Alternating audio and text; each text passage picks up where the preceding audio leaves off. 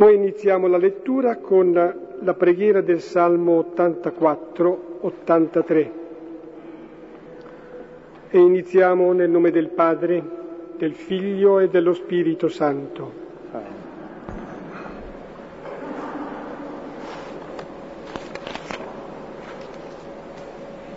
Quanto sono amabili le tue dimore, Signore degli eserciti. L'anima mia languisce e brama gli atri del Signore. Il mio cuore e la mia carne esultano nel Dio vivente.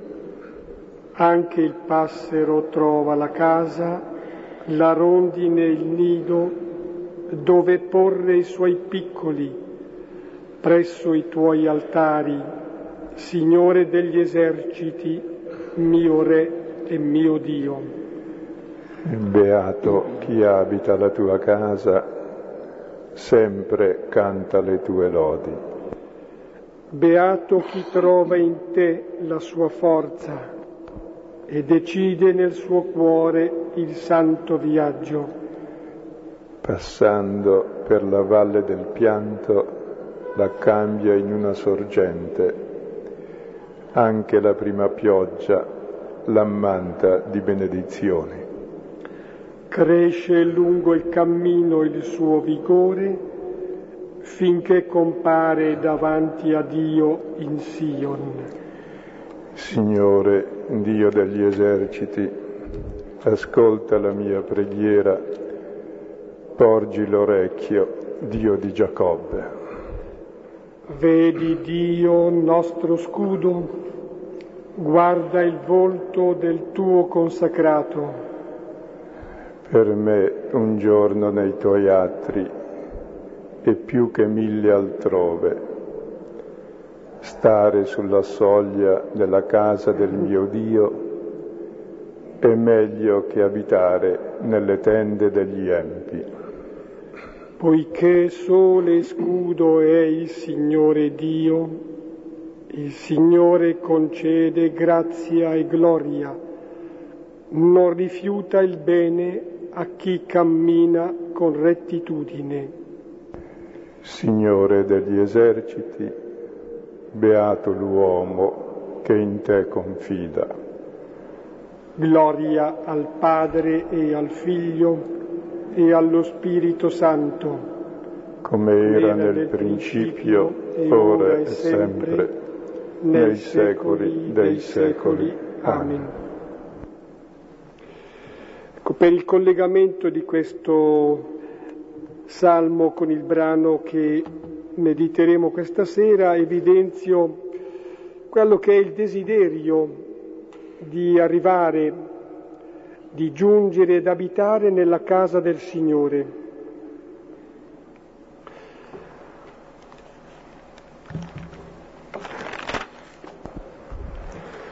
E la volta scorsa, alle nozze di Cana, abbiamo visto dove sta il Signore di casa, dove dimori, era la domanda dei primi discepoli.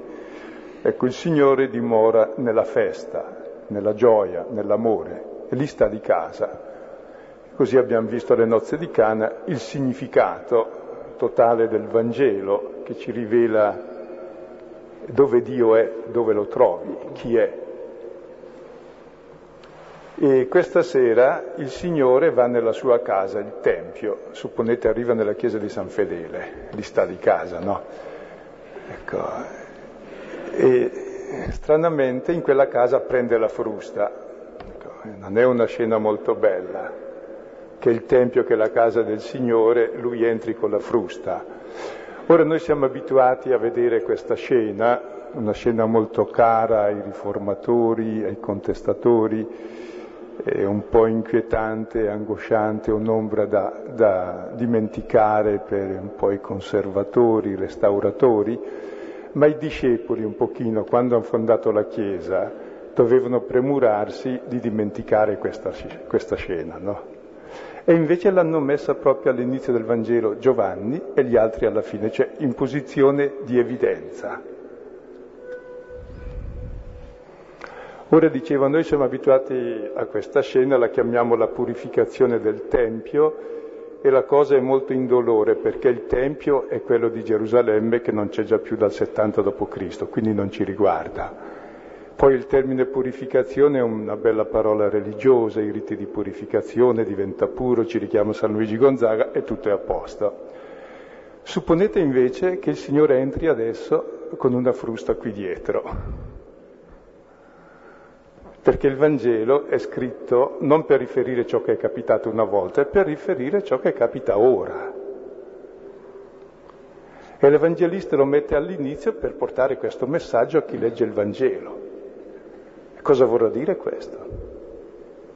E la prima cosa che diremmo sarebbe bloccarlo e dire questo è un pazzo furioso, oppure ha avuto un raptus, oppure mm, qualche parola, sono cose che gli hanno detto, no? anche i suoi sono andati per prenderlo perché era matto. Quindi prendiamo la scena in tutto lo scandalo che ha, cercando di capirla e non addomesticarla troppo. Perché se l'Evangelista l'ha messa all'inizio del suo racconto, vuol dire che è la porta d'ingresso. Ecco, dove non sta Dio o cosa fa dove dovrebbe stare.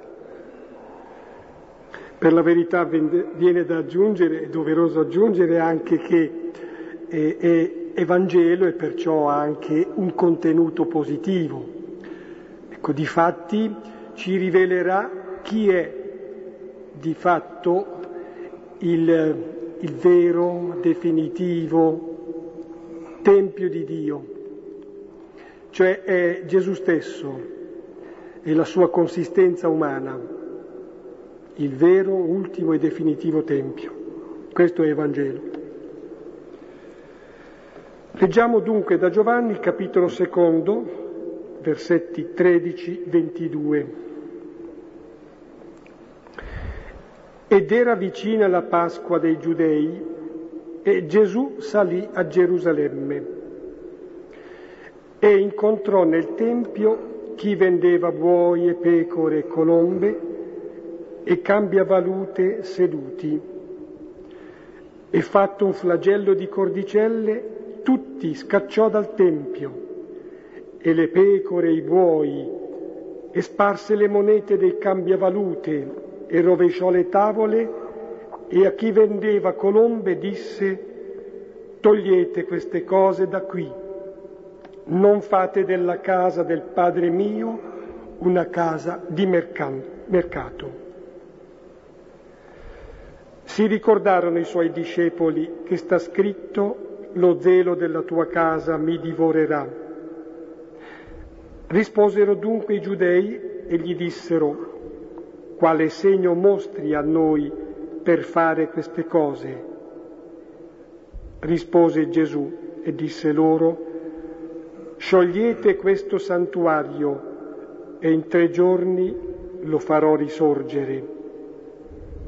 Gli dissero i giudei, in 46 anni fu costruito questo santuario e tu in tre giorni lo farai risorgere.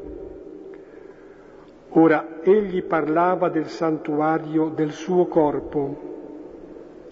Quando dunque risorse dai morti, si ricordarono i suoi discepoli che questo voleva dire e credettero alla scrittura e alla parola che Gesù disse loro.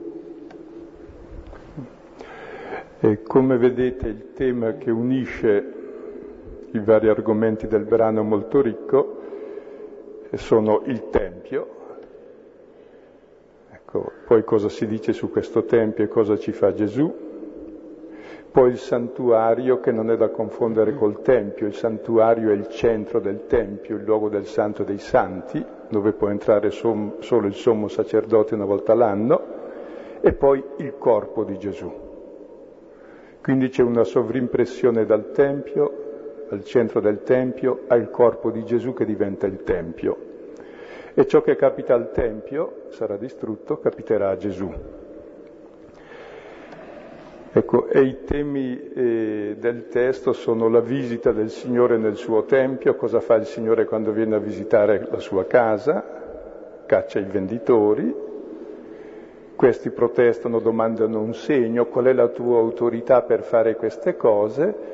E Gesù dice che la sua autorità è un'autorità strana, sarà quella di distruggere il Tempio.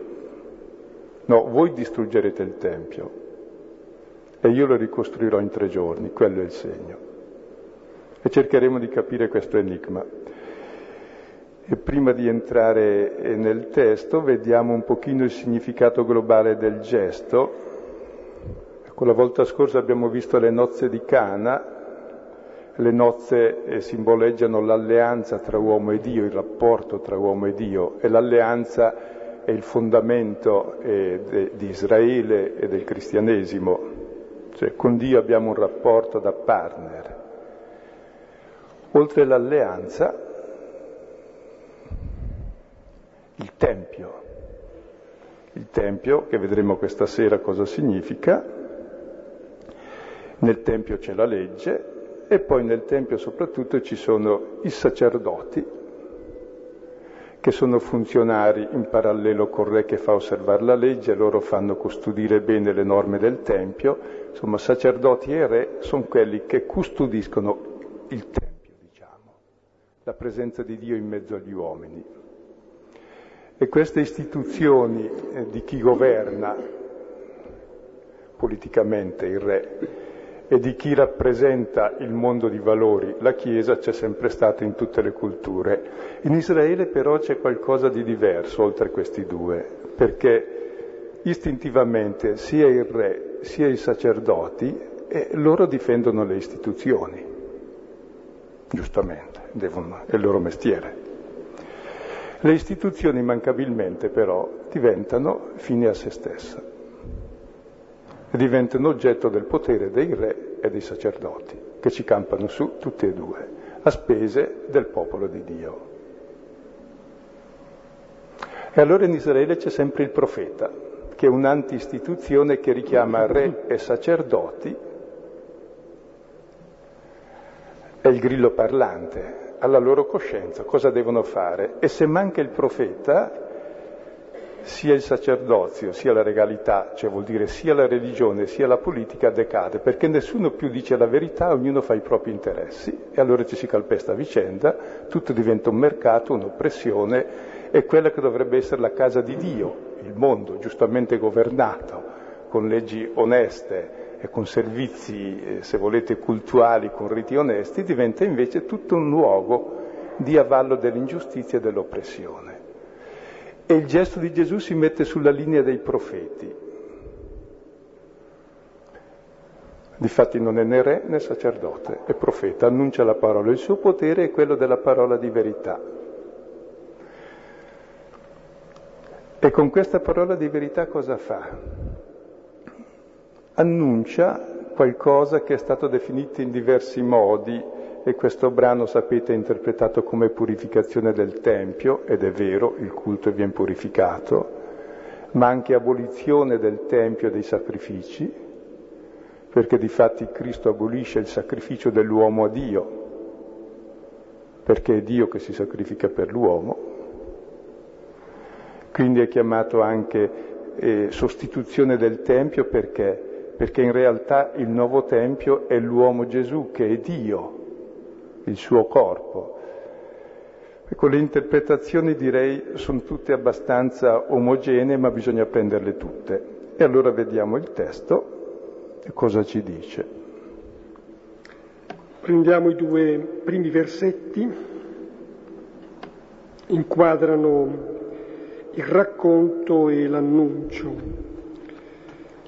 Ed era vicina la Pasqua dei Giudei e Gesù salì a Gerusalemme e incontrò nel Tempio chi vendeva buoi e pecore e colombe e cambiavalute seduti. Ecco, vengono indicate il tempo e il luogo. Il tempo è la Pasqua, e la Pasqua è la grande festa della liberazione dalla schiavitù, e nel Vangelo di Giovanni ci sono tre Pasque, l'ultima sarà la Pasqua di Gesù dell'agnello, questa è la prima, e viene chiamata la Pasqua dei Giudei. E per Giovanni giudei non significa Israele, eh, significa i capi del popolo, quelli che hanno il potere sul popolo. La chiesa di Giovanni probabilmente è fatta tutta da giudei cristiani, quindi non c'era su coi giudei, c'era su coi capi dei giudei che non approvano la gente che si sente abbastanza libera da credere anche nel Messia. Ecco, questa Pasqua è chiamata dei giudei, invece nella Bibbia la Pasqua è del Signore, non dei giudei. E l'ultima Pasqua sarà appunto la Pasqua del Signore e Gesù sale a Gerusalemme.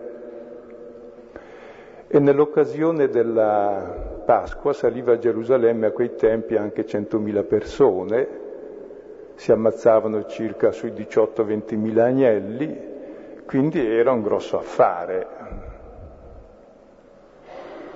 Perché i tributi poi venivano pagati al Tempio, tanto più che veniva la gente anche da lontano, portava il tributo al Tempio, portava monete e sulle monete c'erano spesso effigi pagane, non erano monete valide in Israele, erano impure, allora gli venivano cambiate le monete in monete pure e nel cambio ci si guadagna sempre molto, eh, già da allora. Ecco, non è il lavoro che fa arricchire, è lo scambio, e dove lo scambio è virtuale e così si riesce a guadagnare molto di più. Ecco, allora veniva a essere proprio un luogo di mercato in termini materiali, era addirittura la banca centrale il Tempio di Israele. Però il Tempio ha anche un altro significato. Gesù dice l'avete ridotto a un mercato. Il Tempio per sé in tutte le culture rappresenta l'ombelico del mondo, dove l'universo è collegato alla sorgente della vita, a Dio, è il centro, è il luogo divino da cui scaturisce l'umano, è il centro attorno al quale ruota tutto. Se voi vedete anche nelle città antiche c'è il Tempio, ecco, il fanum, poi il profanum, ciò che sta davanti al Tempio, e attorno al Tempio si organizza la città, proprio anche urbanisticamente, anche adesso il Duomo sta al centro, è la casa comune, ma non solo eh, urbanisticamente, eh, è il luogo del calendario, del lavoro, delle feste, delle celebrazioni, delle leggi, cioè organizza tutto il convivere civile. Cioè, simbolicamente il Tempio rappresenta il mondo di valori che struttura la società. Anche oggi abbiamo benissimo dei templi. Quali sono? Cioè attorno a che cosa si struttura la nostra vita, per esempio? Provate a pensare. Cosa sta al centro della città, della city? Ecco. C'è il puro mercato. Una volta si faceva del tempio il luogo di mercato, oggi si fa del mercato il tempio. Cioè i veri tempi oggi sono dove si fanno gli affari. Tutto il mondo gira attorno lì. Quello è il vero Dio. Quindi non è che oggi siamo senza tempio, ce li abbiamo e come. Ecco, se Gesù è entrato con la frusta in quel tempio, che era poi la casa del Padre suo, semplicemente perché ci faceva mercato, pensate come entrerebbe in quel mercato che pretende di essere Dio e assoluto. Non so se è chiaro. E circa l'importanza del Tempio, cioè se noi non abbiamo un centro attorno al quale ordinare la nostra vita, non viviamo. Ecco, si racconta di una, una tribù Yashilpa che è un popolo nomade non poteva avere il Tempio, come i nomadi. Allora avevano un bastone, un palo sacro palo sacro sul quale era arrampicato il loro fondatore prima di salire al cielo. E quel palo sacro rappresentava per loro l'unione col cielo, col mondo dei trapassati, col mondo della tradizione, il mondo dei valori.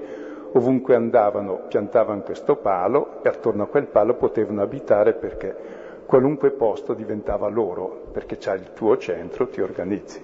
Così se tu hai un mondo di valori, ovunque vai c'è il tuo centro, ti organizzi. Se non ce l'hai, non sei nessuno. Una volta si ruppe il palo. Ecco.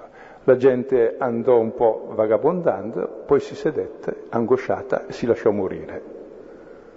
Perché l'uomo senza centro è come una ruota senza mozzo, si sfascia, è schizzato. Quindi è importantissimo il Tempio. Gesù comincia la sua azione proprio dal Tempio, perché il Tempio rappresenta quel mondo di valori per il quale noi viviamo. Se noi parliamo di Dio, di Tempio, di uomo, sono tre concetti omogenei. L'immagine che hai di Dio è la stessa che hai di uomo. Se Dio è il padrone che mano tutti e domina su tutti, l'uomo sarà quello che vuole essere padrone di tutti e avere in mano tutti. E il Tempio sarà la garanzia di questo, è tutto un culto, una religiosità che garantisce il potere e il dominio. Se Dio è uno che si fa servo di tutti e dona la vita e che è umile, allora l'uomo realizzato sarà uno che sa servire, sa amare, sa donare, sa perdonare e il Tempio sarà un'altra cosa. Quindi capite che dal tipo di Tempio si capisce che tipo di uomo sei. E allora non a caso il Vangelo comincia con la cosiddetta purificazione del Tempio, cioè bisogna prima disinfestare l'immagine di Dio depravata che abbiamo, che corrisponde all'immagine depravata di uomo. E nel Tempio questa si concreta visibilmente, perché è il luogo dove celebri la festa e dove celebri simbolicamente quel che vivi quotidianamente, come in tutti i riti. Per cui niente, stavo per dire una cosa. Nella televisione ce l'abbiamo la stupidità quotidiana che viviamo, non preoccupatevi. No. Cioè, proprio quello che sembra la cosa più inutile, il rito, il culto, in realtà è la più espressiva. Perché immagini è quello che poi vivi come i sogni, insomma, no? Quindi è importantissimo il Tempio. Il Tempio, tra l'altro, è un luogo da vedere, lì c'è la teoria, la contemplazione, è proprio visione, no? È quell'immagine che l'uomo ha e che poi realizza. Allora non a caso Gesù comincia con la frusta nel Tempio, per disinfettare la nostra immagine di Dio e di uomo e di modo di vivere questa immagine. E di fatti cosa c'era nel Tempio? Si vendevano buoi e pecore e colombe. Ecco, sono gli animali per il sacrificio grosso e minuto. Le colombe poi verranno separate e vedremo perché. Cioè, il Tempio diventa un mercato. È sempre stato così un po'. Per oggi è molto peggio, è il mercato che diventa Tempio.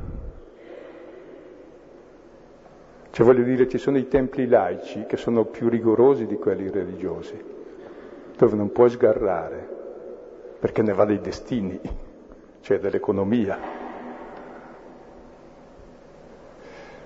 Sì. Quindi c'è questo comprare e vendere, che è l'economia per sé,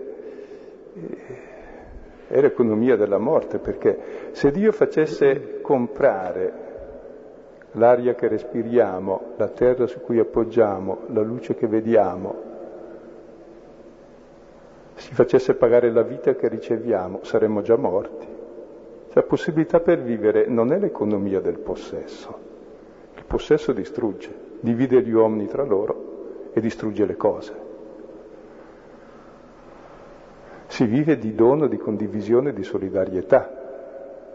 Quindi se il Tempio è un'immagine di compravendita vuol dire che il nostro mondo è organizzato tutto così perché si compra e si vende per guadagnarci, chiaro, mica per perderci, ma non produci niente nel comprare e vendere.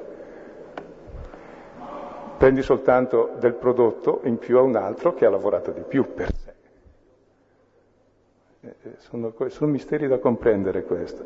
Per me il mistero più grosso è che avevo letto una decina d'anni fa che in tre giorni nella borsa passa il corrispondente dei beni scambiati e prodotti in un anno in tutto il mondo. Questa è una cosa notevole. Tutto passa lì in adorazione, sotto il controllo. E ci sono dei templi molto grossi. E Gesù fa un flagello, una frusta. Non è gran cosa una frusta davanti a tutto questo. È però importante che sia una frusta, è solo una frusta, perché Gesù non fa un'azione violenta. È un gesto profetico come quelli che faceva Geremia, che fa un buco nel muro per dire dovremmo tutti fuggire perché la città viene presa, oppure altri gesti, ne fa numerosi, per indicare ciò che avviene. Cosa avviene se il Tempio è così? Avviene ciò che indica la frusta, il flagello, cioè il castigo di Dio che non è Dio che ci castiga, è la fine del mondo questo flagello. Cioè noi agendo così distruggiamo il creato. E lui simbolizza con questo flagello ciò che sta capitando. Noi abbiamo distrutto la casa di Dio, cioè il mondo dei valori, abbiamo distrutto l'uomo, distruggeremo anche lui, il figlio dell'uomo. Quindi in quel flagello è simboleggiata già la sua morte. Quindi non è che lui fa un'azione violenta, denuncia la violenza che lui subirà.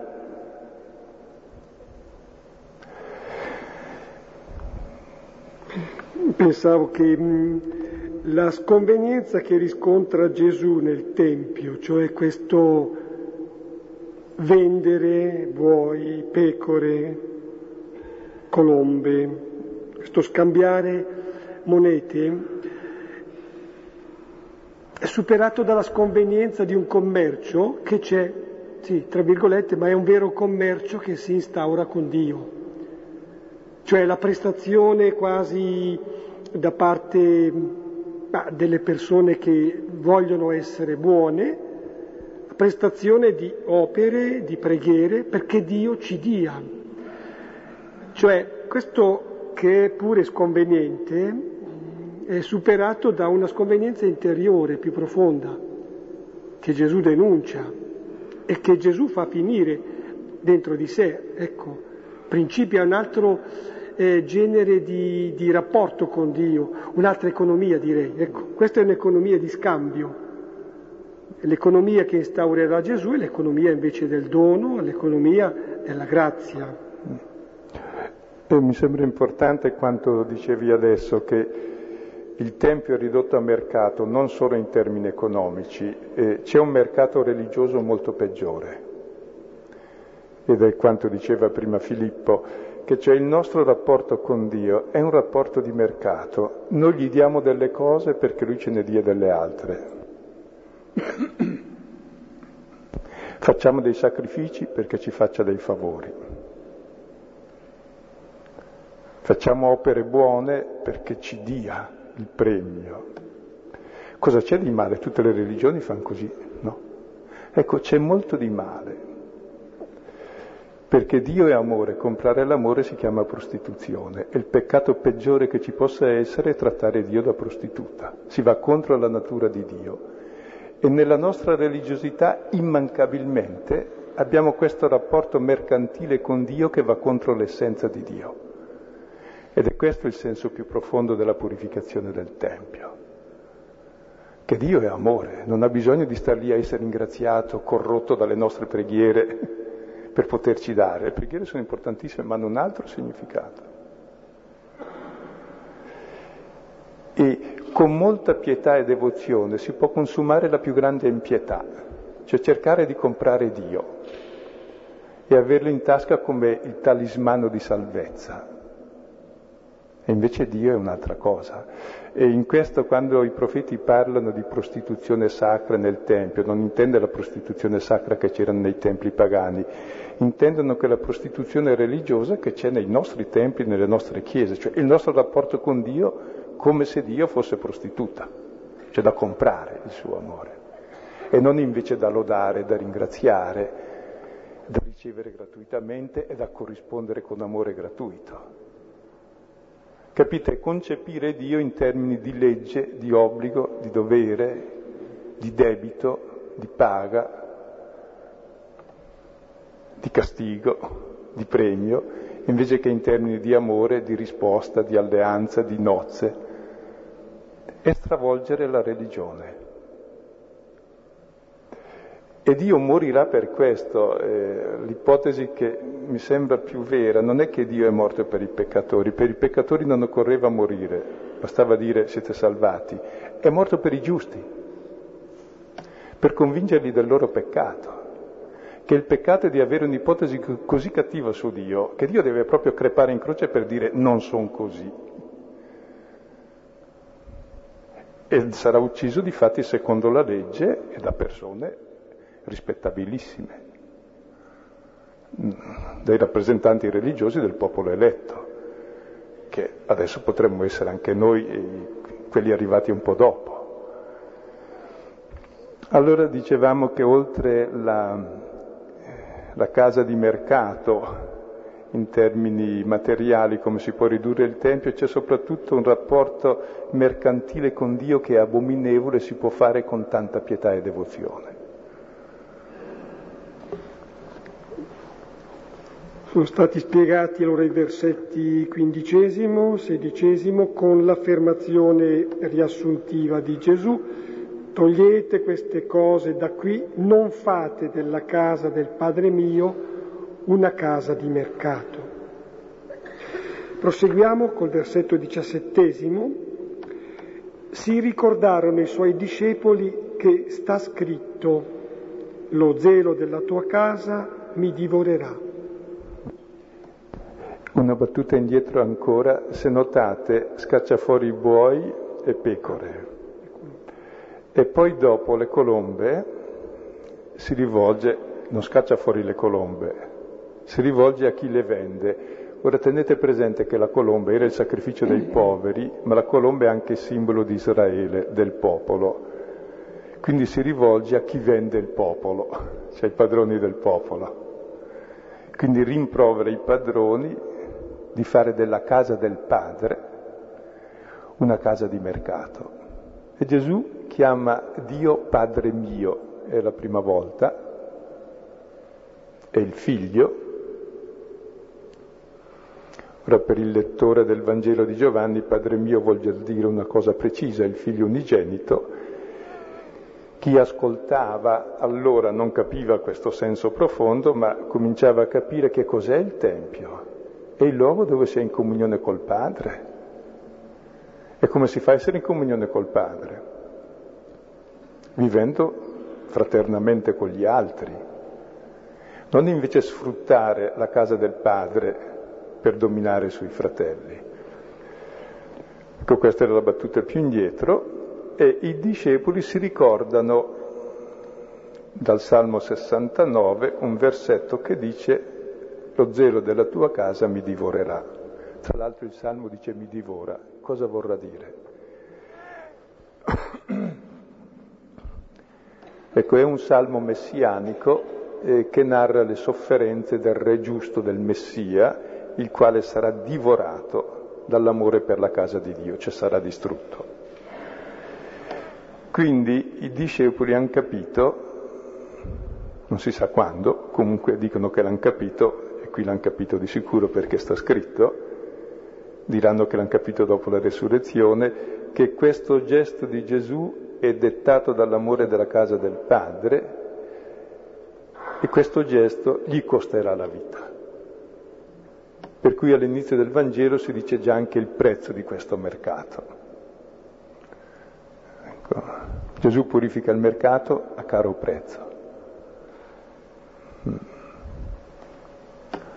Quindi è già un preannuncio di quella che sarà la passione dell'agnello, ecco, per liberare il mondo da questo male terribile che è ridurre il centro dell'universo, il mondo dei valori, a una casa di mercato, a una casa di oppressione e di ingiustizia, dove invece di vivere la relazione con Dio come padre di amore con i fratelli, appunto con lo stesso amore del padre, si vive rapporti di violenza, di espropriazione e di oppressione.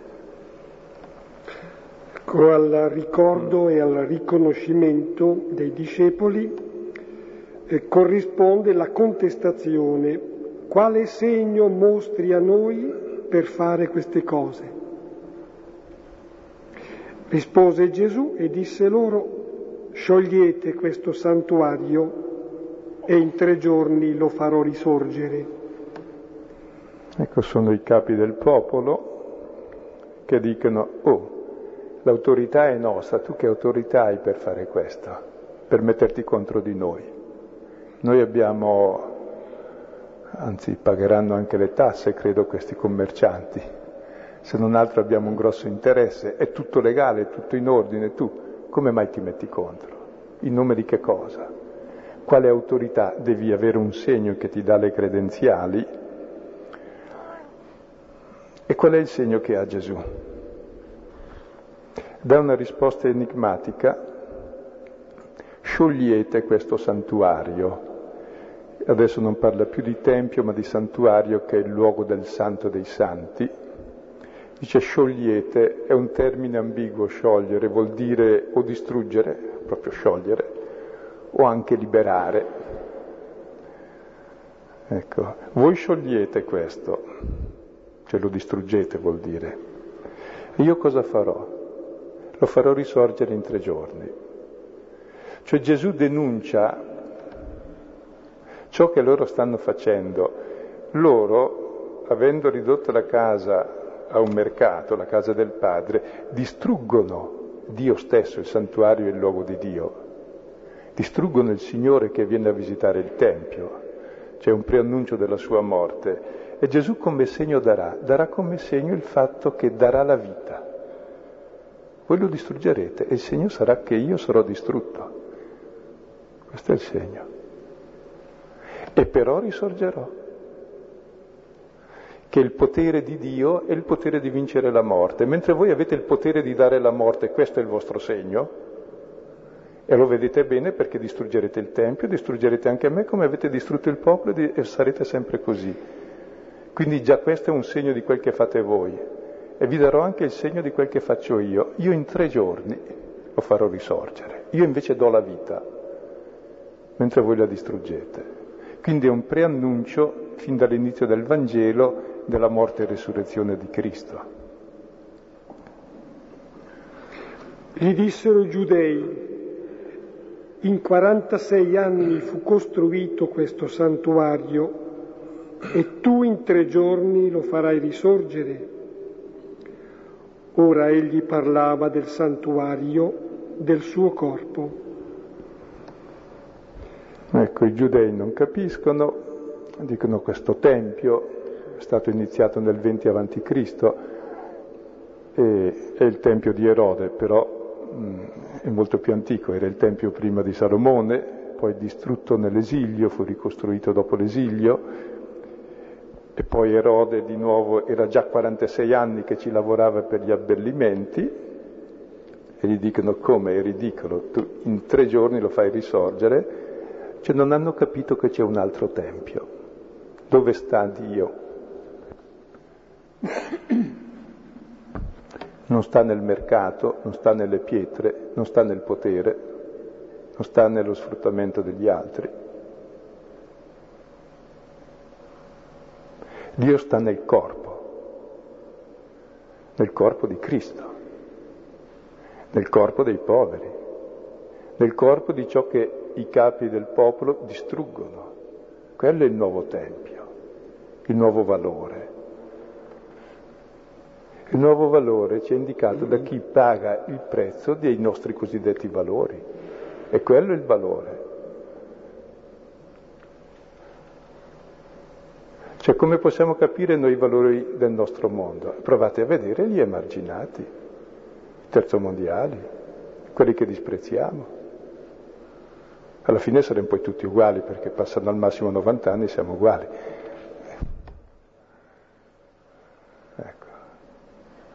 E quello è il Tempio, il vero valore. Ci mostra ciò che noi facciamo. È molto brutto ciò che facciamo. Noi distruggiamo questo. E lui lo farà risorgere, perché è la pietra scartata che diventa testata d'angolo. Quindi è il preannuncio proprio della vittoria di Dio nella risurrezione di tutto ciò che noi scartiamo dell'uomo. E dell'uomo scartiamo solo le cose principali, il senso della sua vita, delle sue relazioni, della sua capacità di donare, di perdonare, di intendersi, di solidarietà. La distruggiamo sistematicamente perché abbiamo preso come tempio, come valore assoluto, il contrario di Dio, cioè l'antidio, e lo adoriamo. Adorare vuol dire baciare, portare alla bocca, mangiare, introiettare per viverne. Viviamo del Dio di questo mondo, ecco, che ci distrugge perché uno diventa come il suo idolo. Va bene, questo lo fate. Allora il gesto di Gesù vuol fare evidenziare fin dall'inizio che c'è tutto qualcosa che sembra che giri così bene e che in realtà invece è un principio negativo che ci distrugge. E lo fa vedere evidentemente prima col flagello, con la frusta, e poi dicendo questa frusta sarà ciò che cade su di me, sul mio corpo e sul corpo di tutti noi. Però in tre giorni lo farò risorgere. Cosa vorrà dire? Perché io uso un altro metro, propongo altri valori che si oppongono ai disvalori di morte che voi usate. Voglio fare della casa del Padre mio la casa del Padre, dove viviamo in comunione con Dio, dove viviamo da fratelli. Questo è il mondo nuovo che propone fin dall'inizio il Vangelo. Allora siamo come alle nozze di Cana, cioè la casa della festa, della gioia non la casa della mancanza di feste e di gioia. L'ultimo versetto è di conclusione, come nel brano precedente, dove c'è un principiare della fede dei discepoli. Quando dunque risorse dai morti, si ricordarono i suoi discepoli che questo voleva dire e credettero alla scrittura e alla parola che Gesù disse loro. Come vedete ci vuole del tempo prima che capiscono, però ricordano le cose principali, le comprendiamo non mentre vengono dette, dopo, se sono vere. Ed è importante saperle prima, perché poi ricordi che c'erano e allora il ricordo ti fa capire la realtà, ti si accende, te la illumina e qui, se notate, si pone sullo stesso livello le parole di Gesù, ricordarono che voleva dire questo, e la scrittura. Cioè le parole del Signore e la scrittura già per i primi discepoli sono la stessa cosa perché Lui compie la scrittura. E questo primo gesto, dopo le nozze di Cana, questo gesto che dall'inizio ci sembrava così strano, in realtà è la sintesi di tutta la sua missione che vuol fare semplicemente una cosa, farci capire che il Tempio, che Dio, che il culto, che i valori dell'uomo sono esattamente il contrario di quello che spesso pensiamo. Che Dio è dono, che la vita è dono, che l'uomo si realizza nel dono, nella relazione, nella solidarietà, non nel dominio sugli altri, non nell'oppressione, non nell'ingiustizia. Diventiamo tutti schiavi della violenza e della morte e sciogliamo il Tempio e sciogliamo tutto il mondo con questo sistema. E lo stiamo facendo abbondantemente. Però il Vangelo è questo, in tre giorni lo farà risorgere, cioè lui in realtà ci propone, ci offre ci dona un nuovo modo di vivere che è il nostro modo più naturale, di vivere in realtà come figli del Padre, di vivere da fratelli, di vivere il vero Tempio per cui siamo fatti. E tutto il Vangelo allora ci presenterà il nuovo Tempio, dove possiamo stare di casa, in comunione con la vita, con la pienezza. Allora vedete eh, in questo brano molto sinteticamente ci si può porre il problema, sì, Dio e il Tempio va bene, c'è, anche l'uomo lo si vede, ma quale Dio? Quale culto? Quale uomo? Tutto dipende da questo, appunto. Quale immagine abbiamo di Dio e dell'uomo che vuole essere come Dio?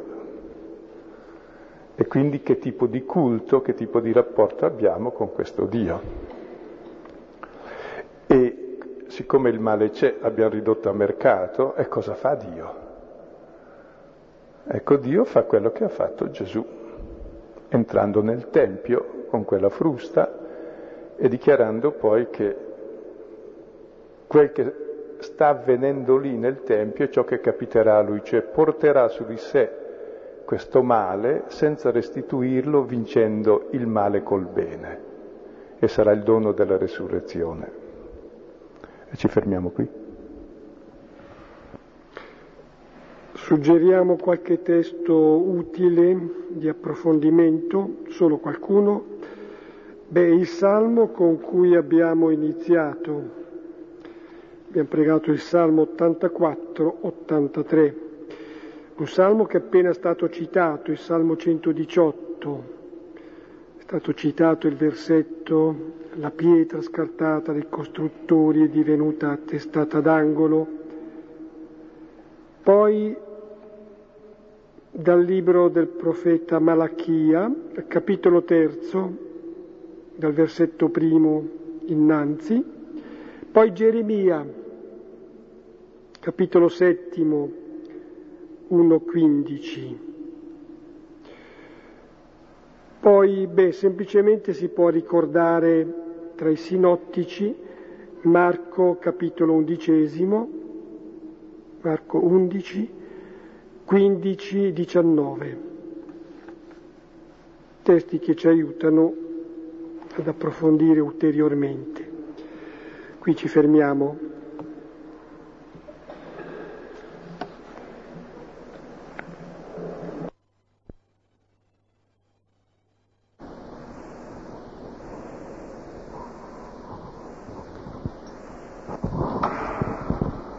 Nel libro dell'Esodo eh, Dio si rivolge a Mosè dicendogli all'alba sali sul monte Sinai e presentati a me, però devi essere solo, presentati assolutamente solo, neppure dice le pecore e i buoi devono pascolare vicino al monte. Vi è una qualche relazione tra queste pecore e buoi e quelle cacciate da Gesù nel Tempio?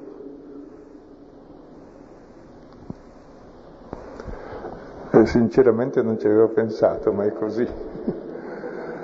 In genere di quello si dà un'interpretazione, eh, gli antichi davano un'interpretazione, mentre Mosè sale sul monte per raggiungere Dio che poi si rivela, allora davano le pecore e i buoi eh, l'immagine delle bestie, cioè degli uomini che come bestie non possono salire fino a Dio. Ecco, può darsi che sia anche un richiamo a quello, sì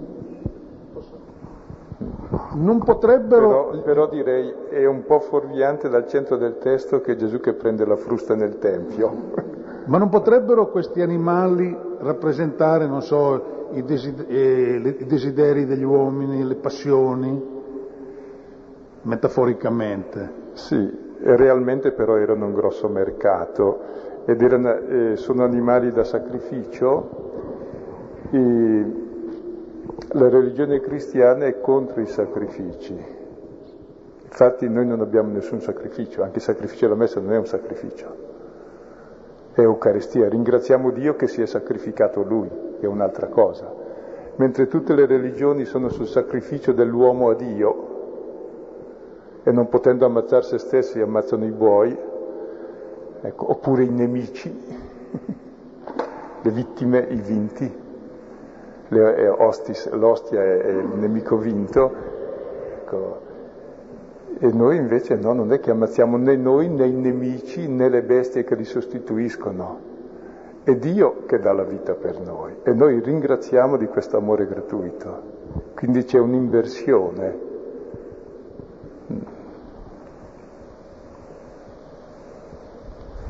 Beh, se proprio si vuole, credo, eh, si può recuperare l'immagine dell'agnello che è sgozzato, agnello che appare beh, nel Vangelo di Giovanni e poi nell'Apocalisse, agnello che porta su di sé, toglie il peccato del mondo. Il sacrificio però appunto è suo, non è che noi sacrifichiamo o ci sacrifichiamo. Noi, noi facciamo il sacrificio di sentire le prediche dei preti, tutto sommato. Eh, avrei bisogno di un chiarimento su una frase che lei ha detto, che Gesù è morto per i giusti. I peccatori, dice, non era necessario, li poteva perdonare. Gesù è morto per i giusti. Cosa, sì. cioè quelli che si sentono sempre nella sì. verità, questo vuol dire? Sì, sì, sì, sì. Per quelli che presumono di essere giusti, che si sentono a posto, e così condannano tutti gli altri come peccatori, mentre i peccatori, poverini, glielo dicono tutti che lo sono, allora chiedono perdono a Dio e sono disposti a convertirsi, mentre chi condanna tutti gli altri perché è bravo eh, è venuto per persuaderlo del suo peccato, che se l'essere bravo è condannare gli altri, bella bravura, bravo come Dio, noi pensiamo che Dio è tanto bravo, tanto buono, tanto santo, che tutti gli altri peccatori e cattivi lui li condanna perché appunto lui è santo e buono. E no, non è così. È venuto a giustificare i peccatori tramite il suo amore gratuito e a salvarci per grazia. Ma persuadere un peccatore che è peccatore è facile, persuadere i giusti le persone per bene che è difficile. Non so se viene a proposito, ma mi pare di aver letto, sentito che il giusto per Dio è come un ago nella camicia, cioè lo infastidisce. Tutto sommato forse il peccatore un po' meno, ecco.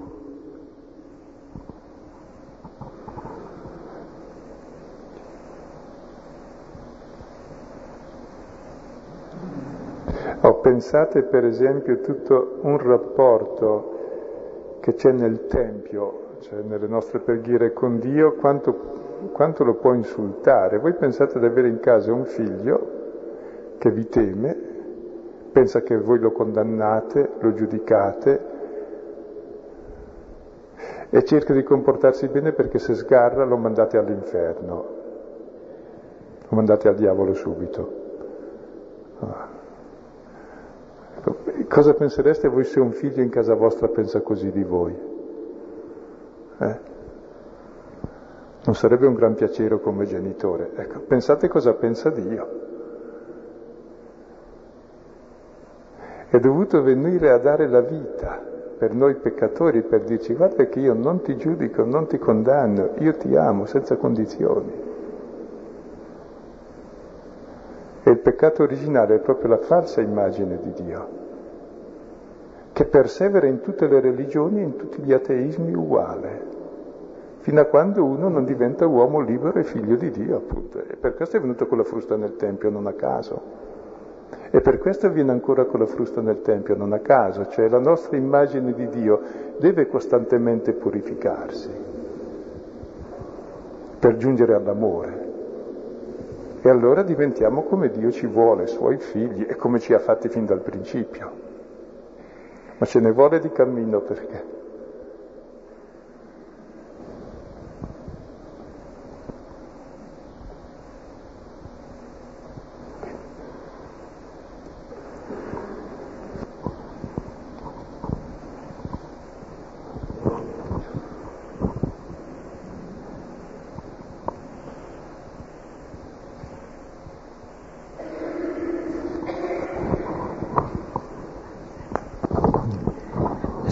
padre, volevo chiederle di provare a spiegarmi eh, un po' meglio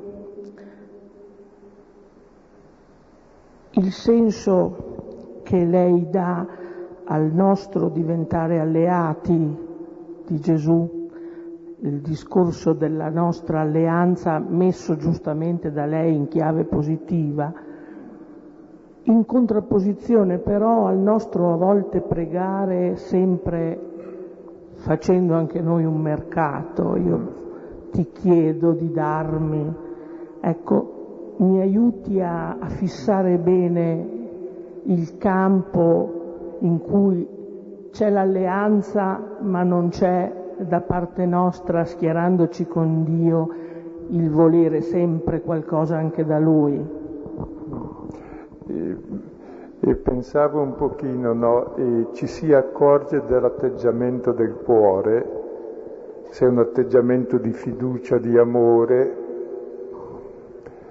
rispettoso, oppure un atteggiamento di pretesa o di rancore addirittura perché non mi dà ciò che voglio. Questo come sentimento, poi come contenuto si potrebbe guardare la preghiera di Gesù, il Padre nostro, che sono preghiere di richiesta. anche. Ecco, però provare a vedere cosa sono quelle preghiere di richiesta, sia santificato il tuo nome, venga il tuo regno, sia fatta la tua volontà.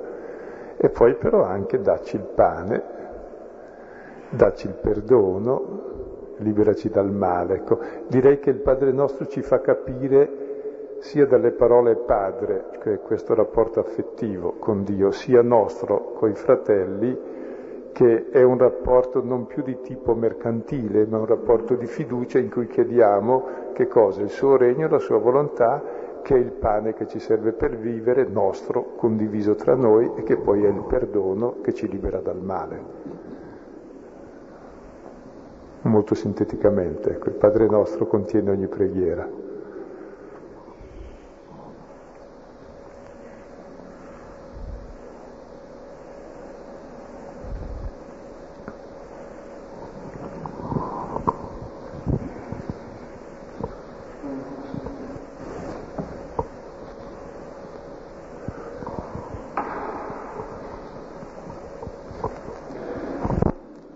Questo brano mi sembra,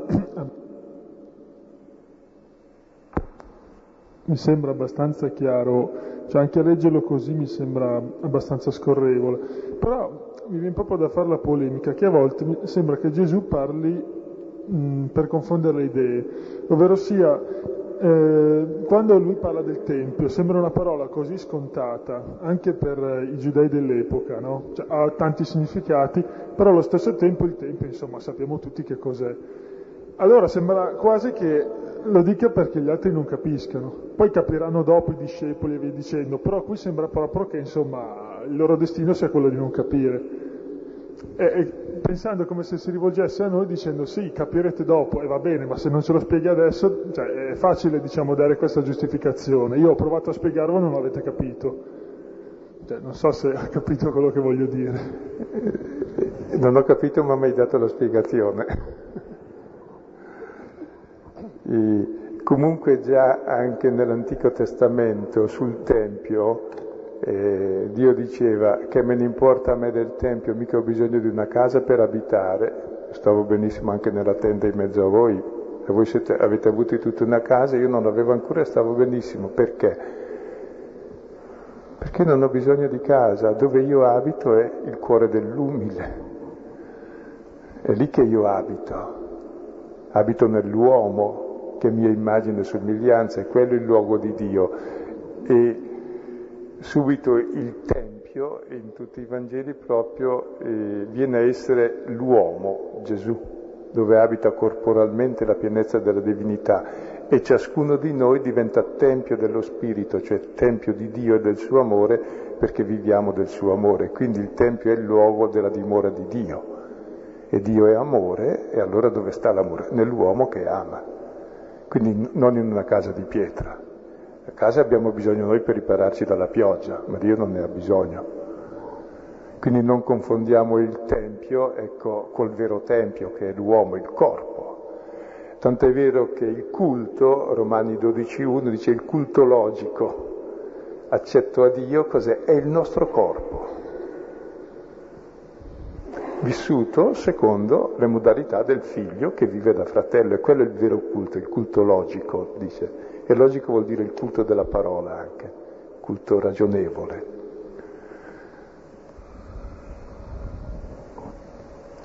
Mm, quanto alla domanda fatta, ehm, mm, mi viene il sospetto che, cioè la certezza oramai, che mm, noi abbiamo un piccolo sistema in cui inquadriamo e così le cose anche da un punto di vista religioso, da un punto di vista direi anche di Vangelo. Piccolo sistemino nostro. E Gesù, eh, forse toccando qualche punto determinante, qualche punto delicato, sconvolge un po' il tutto e mi fa capire che allora il mio sistema è un po' sbagliato. Ecco, devo, è meglio partire da quel poco che riesco a capire quel poco che riesco a ricordare, credere a lui e poi riformare il sistema.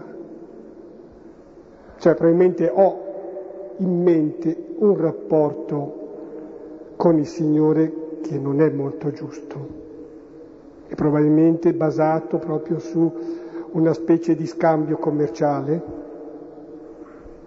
invece che in un'accoglienza di un dono che è gratuito. Eh? E pensavo su questo tema del rapporto con Dio, in fondo è lo stesso rapporto che abbiamo con gli altri. Provate a pensare com'è il rapporto con gli altri. Diamo se ci danno.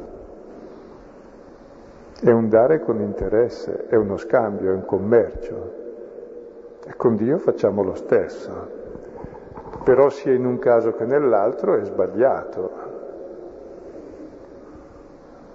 Ridurre a rapporti di mercato le relazioni di coppia, di famiglia, di amicizia vuol dire distruggere la coppia, la famiglia, l'amicizia, cioè tutti i valori umani.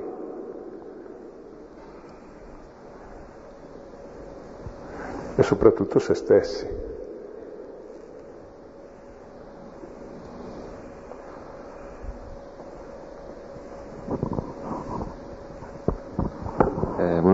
sul problema della, della, della, della, preghiera di domanda che mi è molto caro, diciamo, ecco. eh, cioè, sarei interessato a sapere un suo parere proprio su questa preghiera di domanda che è così umana mm. e questa richiesta che facciamo al Padre. È veramente un peccato? Eh, fino a che punto appunto si può dire che commettiamo un'eresia quando chiediamo continuamente? Penso anche a, so, a forme di preghiera come può essere un pellegrinaggio votivo, oppure comunque una, una preghiera di aiuto, ecco, diciamo.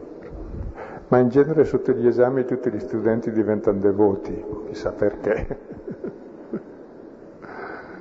e come all'ora di cena tutti tornano a casa, chissà perché. Se poi piove tornano. A Dio gli va bene tutto, un po' di bocca buona, però insomma, quando noi gli diciamo sempre ascoltaci Signore, ascoltaci Signore, a un certo punto dice, beh insomma, se per ascoltarti mi sono già annoiato, ti ascolto sempre, ma tu mi ascolti. Cioè il problema non è che Dio debba ascoltarci, è che noi dobbiamo ascoltarlo per il bene nostro.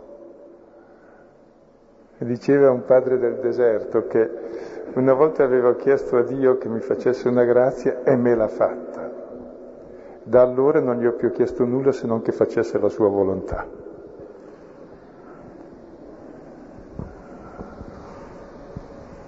Quindi c'è un passaggio da compiere, ecco. Il bambino chiede, poi se uno diventa adulto un po' comincia anche a avere una relazione diversa. Anche il piacere dello stare insieme è molto superiore al chiedere. In fondo, per esempio, invece di chiedere la promozione è meglio studiare in genere. È più onesto anche. E sarebbe disonesto Dio a farti promuovere. Se gli chiedi invece di star tranquillo perché hai fiducia, questo è giusto. Così rendi meglio.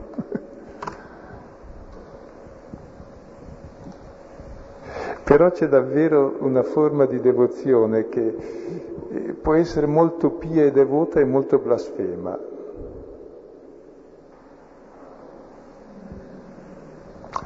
E forse questo lo capiscono di più le persone spiritualmente più avvedute, che è quasi la pretesa di incastrare l'altro con le proprie... Eh, no, l'altro non è mai da incastrare, né Dio né l'uomo, è da accogliere, è da ascoltare,